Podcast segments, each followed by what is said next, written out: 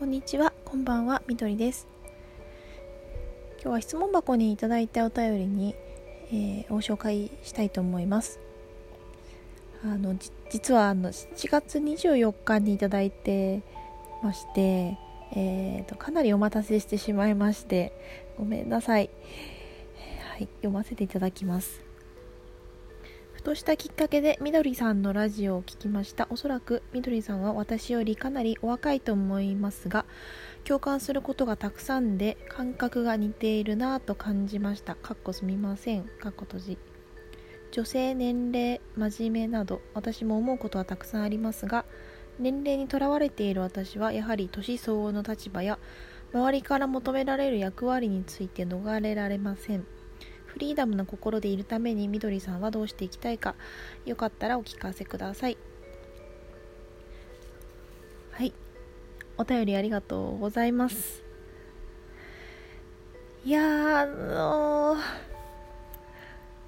めっちゃ嬉しいです、はい、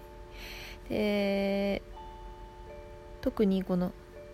共感することがたくさんで感覚が似ているなと感じましたっていう。あのすみませんっておっしゃっていただいてるのがなんなんでというか あの本当にあの自分以外にもこうやって同じような気持ちを感じた方がいらっしゃったんだなっていうのは自分にとってすごい嬉しくて同じ気持ちその共感することがたくさんでっておっしゃっていただいててあなんか聞いていただいて嬉しいですしそう共感していますあのっていうのが近しい感覚を持ってます分かりますよって言ってもらえてるようで嬉しいです。であのすごい大人な真面目な内容をいただきましてフリーダムな心でいるためにどうしていきたいかっていうとこなんですけどあの私も知りたいんですよ。あのフリーダムにできてないから自分に言い聞かせる意味もあっていろいろな美意識とかの話をしたのかなって思って。でこの年齢にとらわれている私はやはり年相応の立場や周りから求められる役割について逃れられませんっていうところがね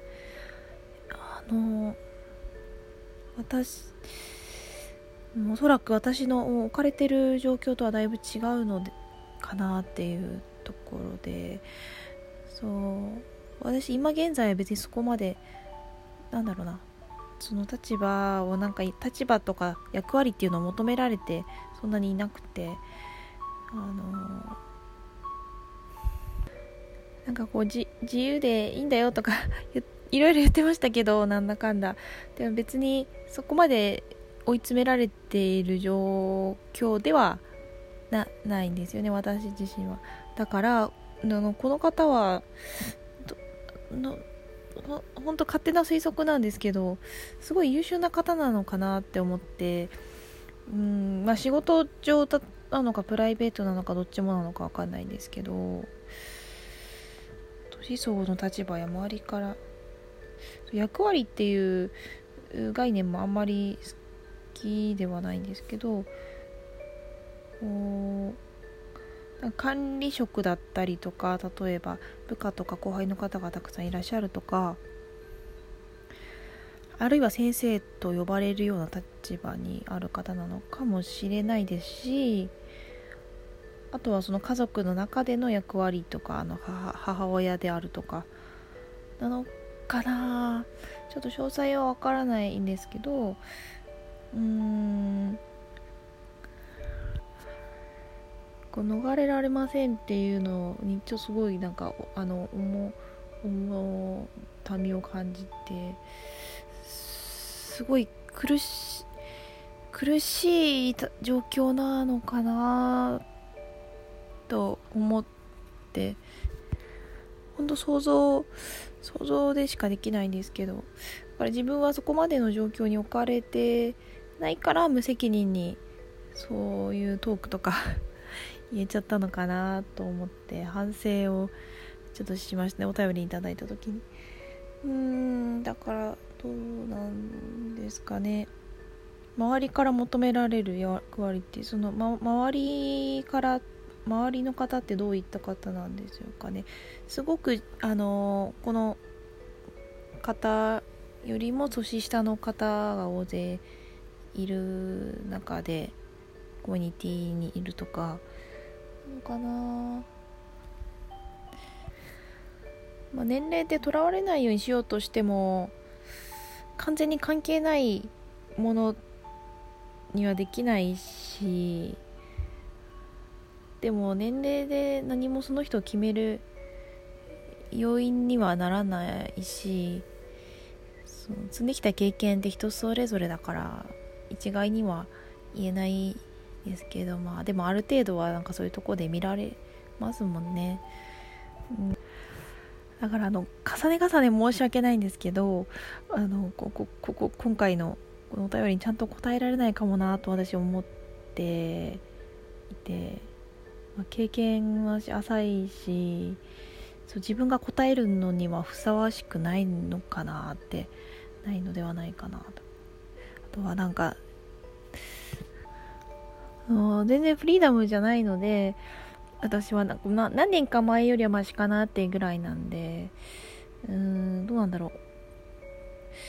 そうですよだからなんだろうな。難しいですよね。まあ当たり前なことなんしか言えないと思うんですけどこういろんな考え方があるっていうのを知るっていうこと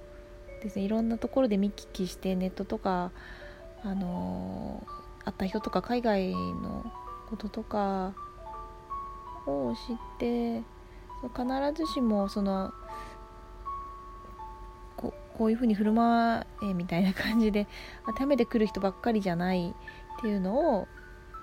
知っていったりこう常識をちょっと疑ってみたりとか。私もラジオトークいろんなトークを聞いて結構こう知識とか考え方深まったりしたしてってることも最近もあるし、うん、結構自分は新しめの考え方が好きなんでこう新卒の社会人とか大学生の方のとかも結構聞いててそう結構共感するところが多いんでそこでこうあの学んだりすることもあるんですよね。あと海外のライフスタイルとか考え方とかも結構新鮮だしなんかこう日本は島国だから閉塞感っていうのかなこう連帯感というのかもちろんいいところもならではのあるんですけどこう言い出しにくい雰囲気とかあったりするんでこうなんかこう自分だけでも言うっていうかね例えばこう辛い状況であればそのこういうことが辛いんだよねとかそのネガティブな気持ちも自分に誤解になるものはやっぱ必要必要なこととして言言わたりした方がいいのかなって無理なものは無理だしその自分の願望とかもこう分かってもらうっていうのをこうちょっと小出しにする気持ちとかを、うん、ちょっとちょいちょい出していくと自分のイメージ付けにもなりますしなんかそれを聞いてる他の誰かあそういうのもありなんだなって思ってくれるかもしれないしなかなかみんな心の中で思ってるけど言わない人ってすごい多いからそういうのをちょっと自分でだけでも出してみたりとかすると意外と大丈夫だったりとかそうそうそう意外とこの、あのー、自由に振る舞ってみても大丈夫だったっていう経験を重ねていくと周りの反応とかも意外とあの平気なんだっていうのが分かったりして大丈夫になってくるとそういうなんかこう決めつけてくる人とかだんだん透明化してくるしでもやっぱりこの方はすごいあのすごい優秀だからいろんな方に期待されているんだと思うんですよ。でやっぱりそのできる人に負担が集中しがちだからあの仕事でもプライベートでもででもその頑張っちゃうんですよね あの責任感強い人ほど真面目に頑張るんでそれで悩んだりすると思うんですけど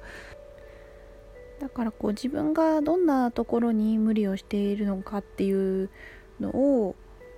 こうどこかに吐き出して紙に書いたりとかボイスメモでもいいんですけどありのままこう気持ちをわってだって喋ってみてこう自分の気持ちを掘ってみてうんその自分の嫌だって思うところをなんか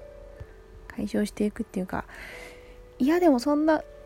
そんなことはもう分かっていらっしゃるですよねきっと。うんなんかずれちゃってますよね多分。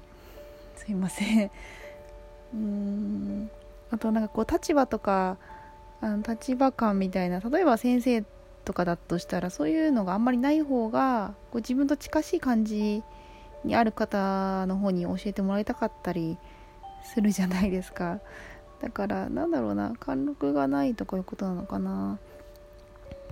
なんか本当にその求められているの本当にしなきゃいけないのかなって考えたら意外と別にそれする必要なくないって思ったりすることもあるかもしれないですよね。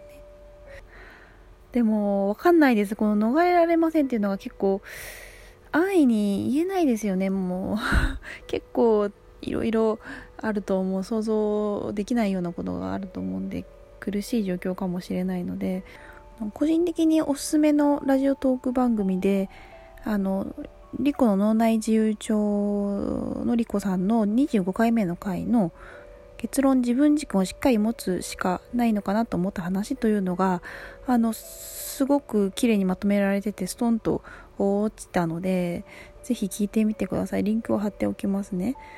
あーちょっとうまくまとまらなかったな。ごめんなさい。とにかくあのご自分をもっと甘やかして大切にしてほしいですね。誰かを傷つけない限りは自由にしていいし逃げれるところは逃げてみてください。